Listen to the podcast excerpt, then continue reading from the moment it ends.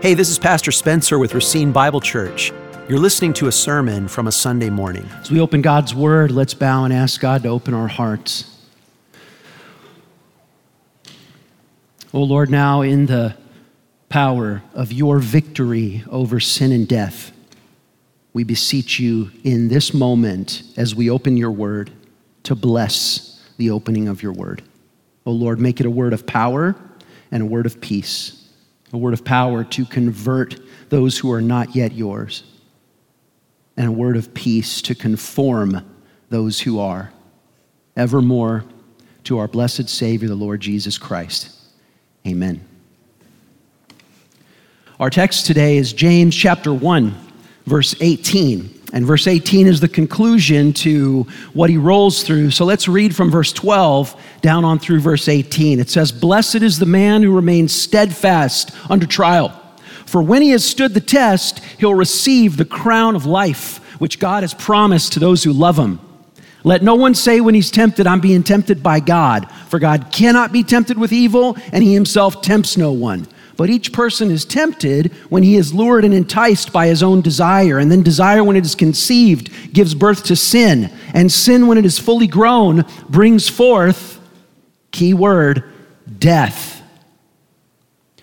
Do not be deceived, my beloved brothers. Every good gift and every perfect gift is from above coming down from the Father of lights, with whom there's no variation or shadow due to change. Of his own will, he brought us forth by the word of truth, that we should be a kind of first fruits of his creatures.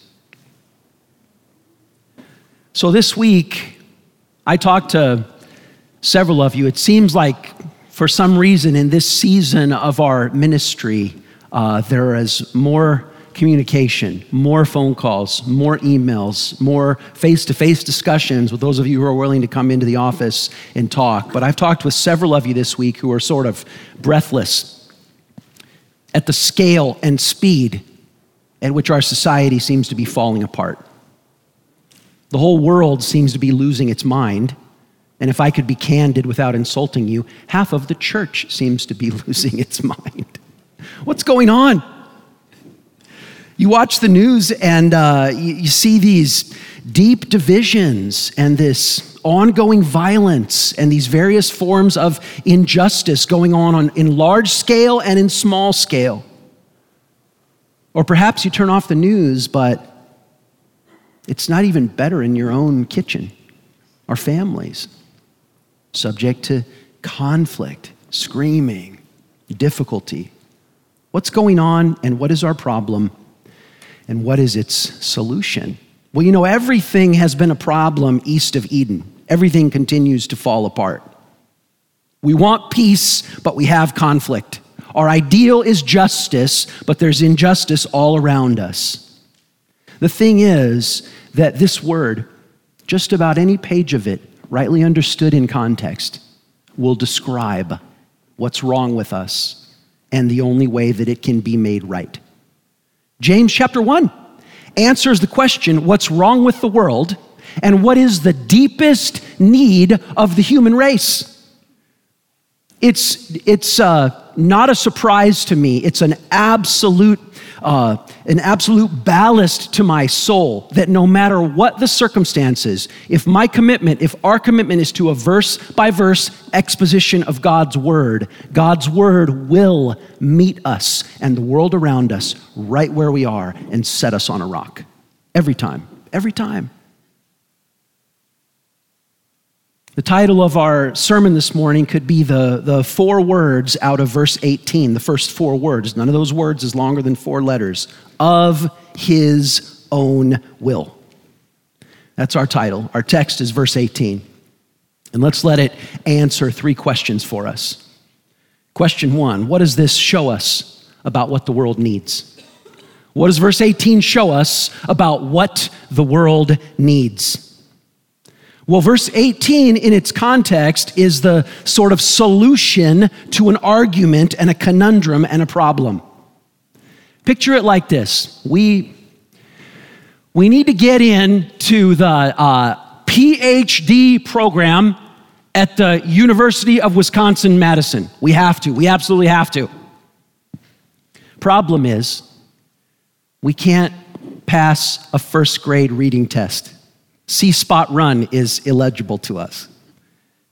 And we don't know how to do uh, subtraction and addition in our arithmetic.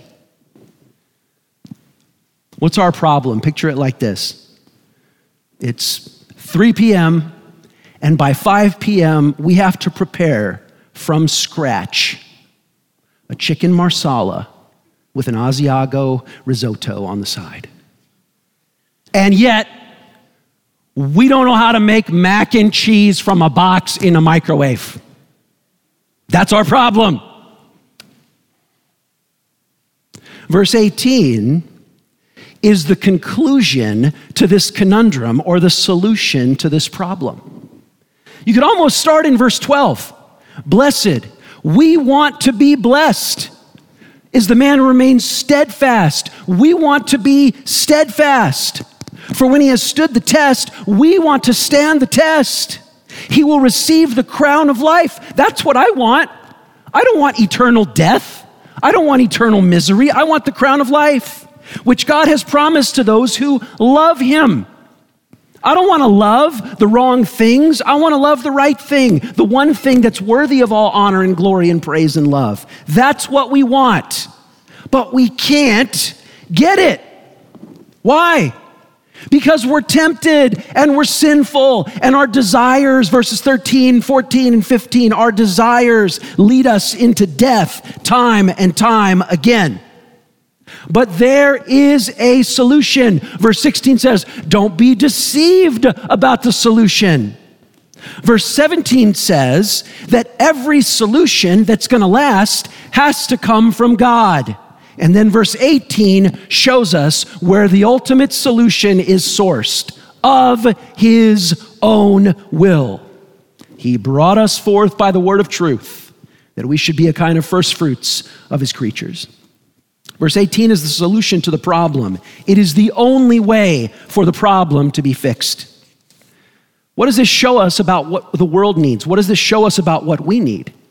Well, what I want you to understand from verse 18 first is that the solution shows the severity of the situation. The solution shows the severity of the situation. The solution shows the nature of the problem. Most people I could even say all people in the world, and even some people that are in the church, do not understand what the real problem of humanity is. Most people don't understand it. We think we need a little help here and a little help there. The human race is the human race is famous or infamous for ignoring, denying and eliding our deepest problems. The solution is not a tiny little tweak. The solution is a whole new life. Let's say that last week uh, you ate pizza. Love to eat pizza. You want to eat pizza when it's hot. And let's say last week you took a bite of pizza that was way too hot. You burned the top of your mouth. It felt bad. So you put on your mask and went to the emergency room and saw the doctor if they would indeed let you into the hospital. And the doctor, he or she said, looked at it and said, Well, yeah, you know what we're gonna have to do? We're gonna have to do reconstructive surgery on your jaw. And we're actually also gonna have to reconstitute your eardrums. We're gonna have to do some significant rhinoplasty eh, because your nasal septum and your sinus cavity have been compromised all of a sudden, from a bite of pizza, you realize this problem is a lot more serious than you thought it was. The Bible says you must be born again. You cannot fix you. Nobody gets the gospel who doesn't grasp onto that sentence. I cannot fix me. What I need is not a little tweak here and there. What I need is a whole new life. Verse 13 sin brings death. But God sent his son to die our death so that we might live. Verse 13, we continually choose deceit and death, but God, the God of truth, enrobed himself in a true human body so that he could die, so that we could live. This is the beautiful surprise of the gospel. This is the wondrous mystery of which we were singing just a few minutes ago.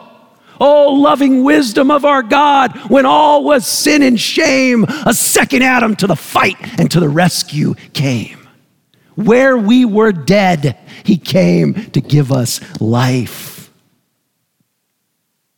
Verse 12 is what we want the blessing and the steadfastness and the crown of life and the love for God. And, and, and, and, and what 13 through 16 say is that every human being can never get to that on their own. And what verse 18 says is God brings that to us of his own will.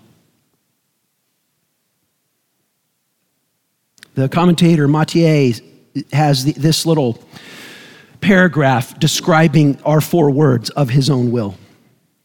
This is one of the most glorious truths in the whole Bible. It teaches us that salvation is truly all of God.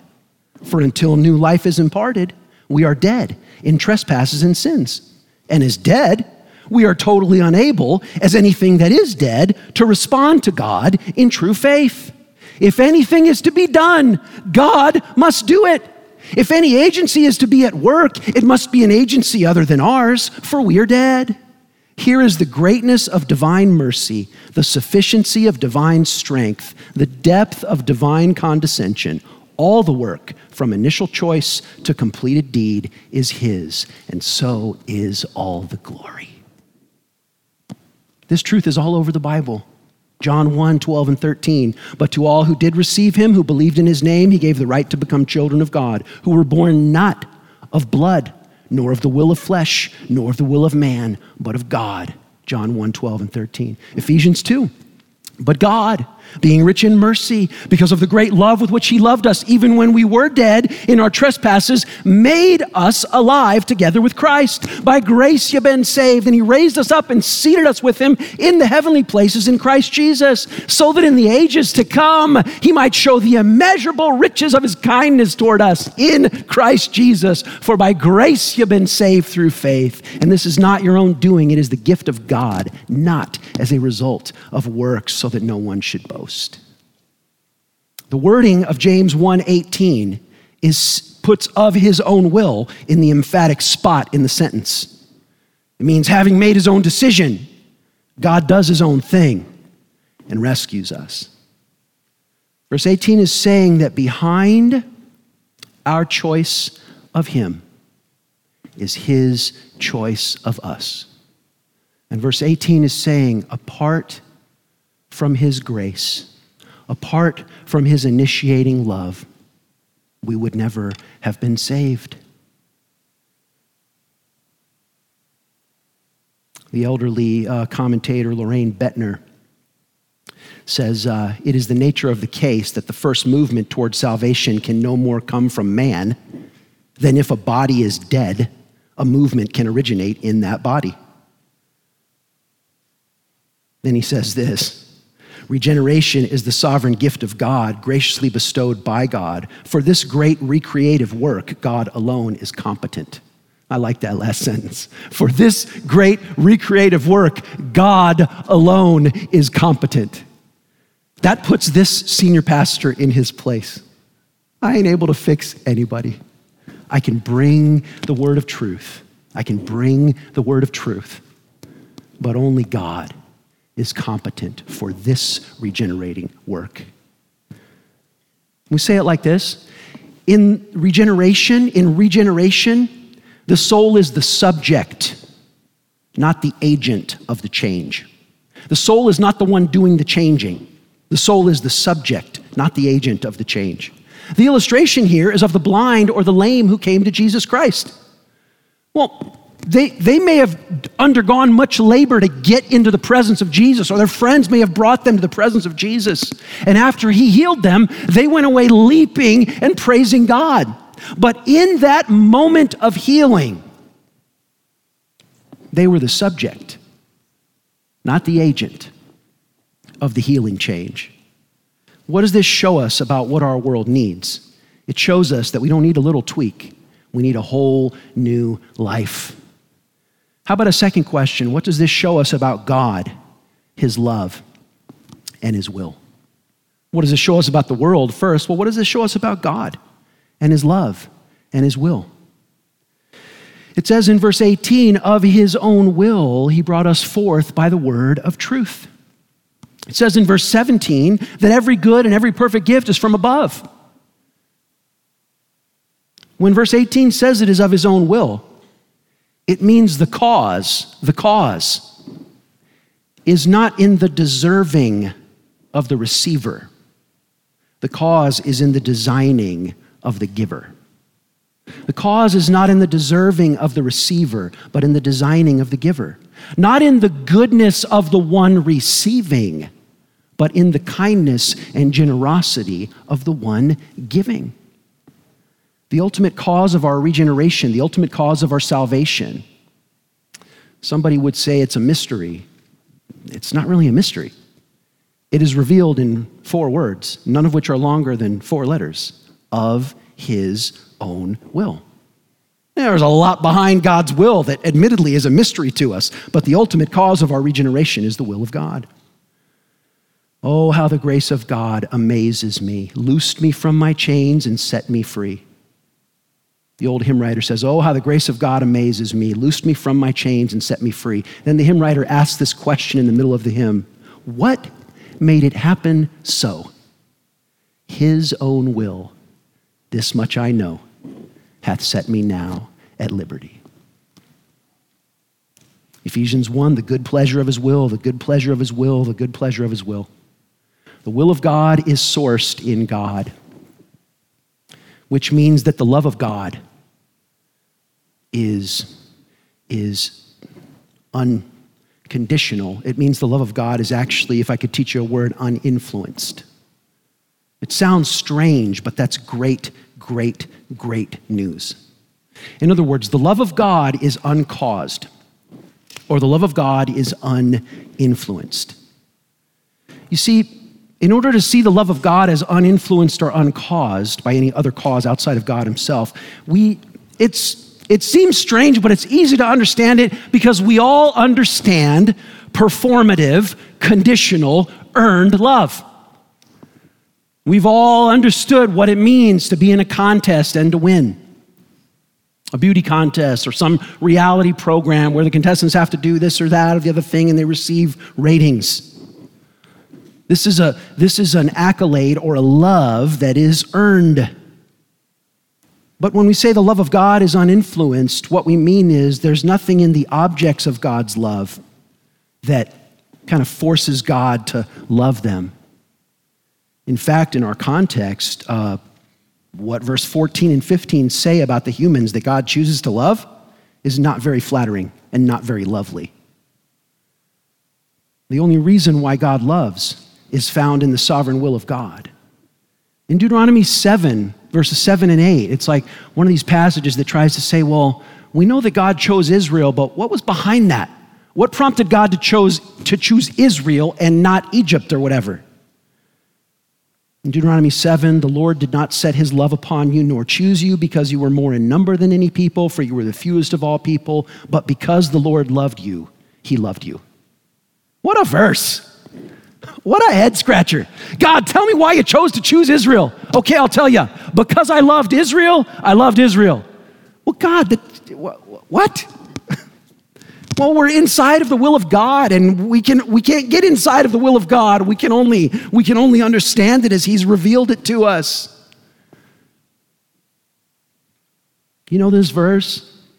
God is love. That's what First John says. God is love. love of God is uncaused by anything outside of God. The love of God is uninfluenced by anything outside of God. God is love. That is great news. Just imagine if First John said this Oh, my beloved children, here is good news. You have managed to be just attractive enough and just lovable enough and just desirable enough to cause God to love you. This would be horrific news because the eternal salvation of my soul would rest on my ability to keep myself just spiffy enough to get God to look my way. That's horrific. But the, but, but the good news, blessed be the name of God, is that the Spirit of God says God is love. And the doctrine of God's love shows us that the love of God is uninfluenced and uncaused by anything outside of the sovereign, merciful, eternal, inexplicable, uh, uh, uh, unfathomable heart of God. This is good news. Oh, in God, you have a friend who loves you because he loves you. No other reason but that he loves you. You say, God, why do you, why do you love me? God says, I love you because I love you. And instead of becoming a frustrating answer to my question, that's the greatest answer I could imagine because it doesn't rest on me being me. I have found a friend. Oh, such a friend. He loved me ere I knew him. He drew me with the cords of love, and thus he bound me to him. And round my heart still closely twined those ties which naught can sever. For I am his, and he is mine forever and forever. This shows us such a wonderful truth about the love and will of God. And then finally, a third question. This is for all of you what abouters. Third question What about human will, human choice? Is election fair? All these questions. What about human will, human choice, election, responsibility? Well, I'm smart enough to leave this question to the fact where I got four minutes left in the sermon, so I can just sidestep. No, I'm just kidding.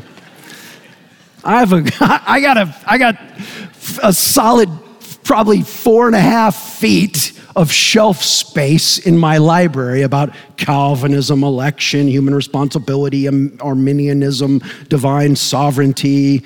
Um, how does it all work out? Well, uh, uh, if I remember, I'll put this up on the church website or church Facebook because uh, you, you're not going to be able to write it. Westminster Confession of Faith answers it, answered it quite a while ago, and I can't really improve on their answer. God from all eternity did, by his most wise and holy counsel of his own will, freely and unchangeably ordain whatever comes to pass. Yet, yet, so as thereby neither is God the author of sin, nor is violence offered to the will of any of God's creatures, nor is the liberty or contingency of secondary causes taken away, but rather is established by the sovereignty of God.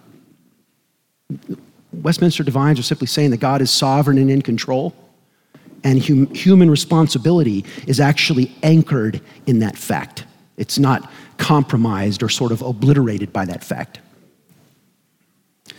I've had many people over the years tell me, and you know, I, the back of my teeth kind of hurts when they say this.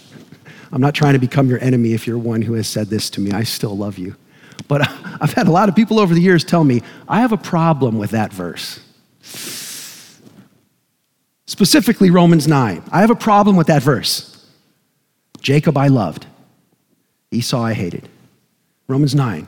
God has mercy on whom he will have mercy, and God hardens whom he will harden. I may not be able to answer the problems that you have with that verse, but all I can tell you with a with a half of a smile and with a warm heart toward you as one uh, person who wants to be your friend to another, all I can tell you is this I assure you, whatever so called problems you have with that verse will disappear when you see God. I don't mean that. I, I'm, I don't mean that as a dunk. I don't mean that to shut you up. I mean that because God's God. And we both need to know when to place our hand on our mouth and say, um, I am made of dust, and you loved me anyway.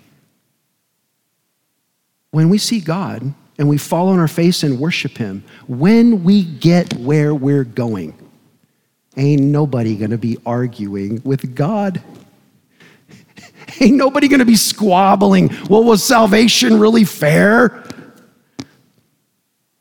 So, can I just say, rather than answer all of your questions now, and some of those books have pretty good answers to those questions, can I just invite you to get to that spot of worship and adoration now? It's a lot happier place to live than a place that demands my specific ABCs from God who doesn't owe me nothing. Just worship God. You know, I think kind of here we can look to Jesus. Again, without going into even all the inexplicable details in the passage, Jesus uh, talked about the sovereign electing purpose of God in uh, Matthew 11.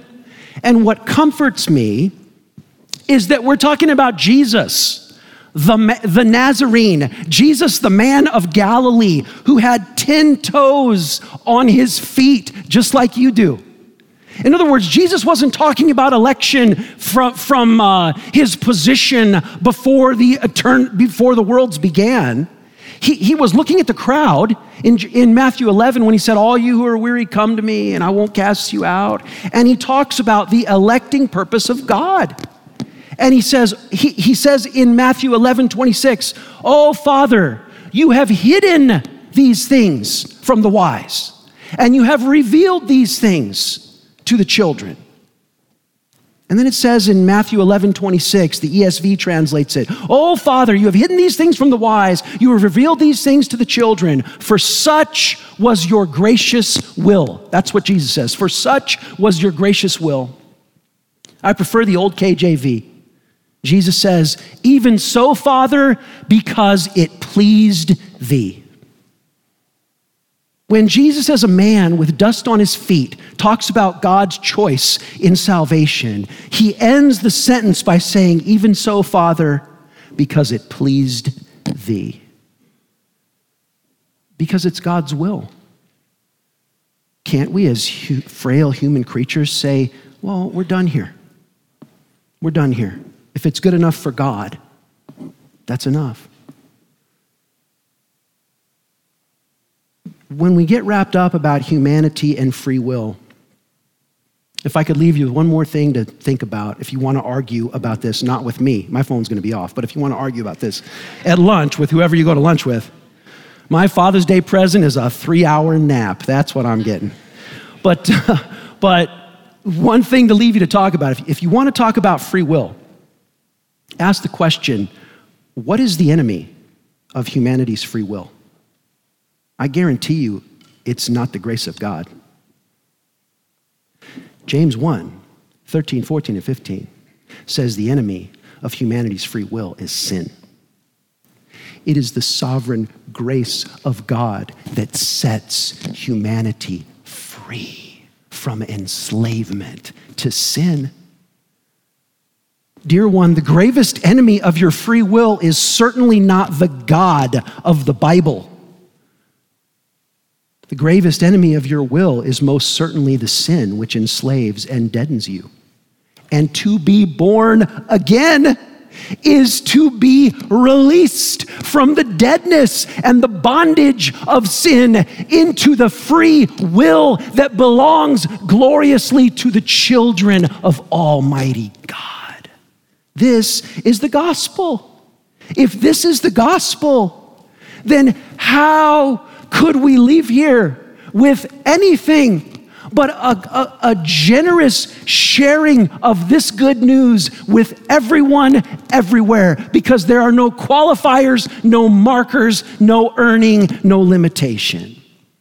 And before we leave, how could we not close? By, but by praising Almighty God for his great love for us. Let's pray. Heavenly Father, as your word has been opened, now, by the very living seed of the Word of God, what we know not, teach us. What we have not, give us. And what we are not, make us. For the sake of your only begotten Son, our Lord Jesus Christ, who has so loved us. Amen. To find out more about our ministry, contact us at racinebible.org. Thank you for listening.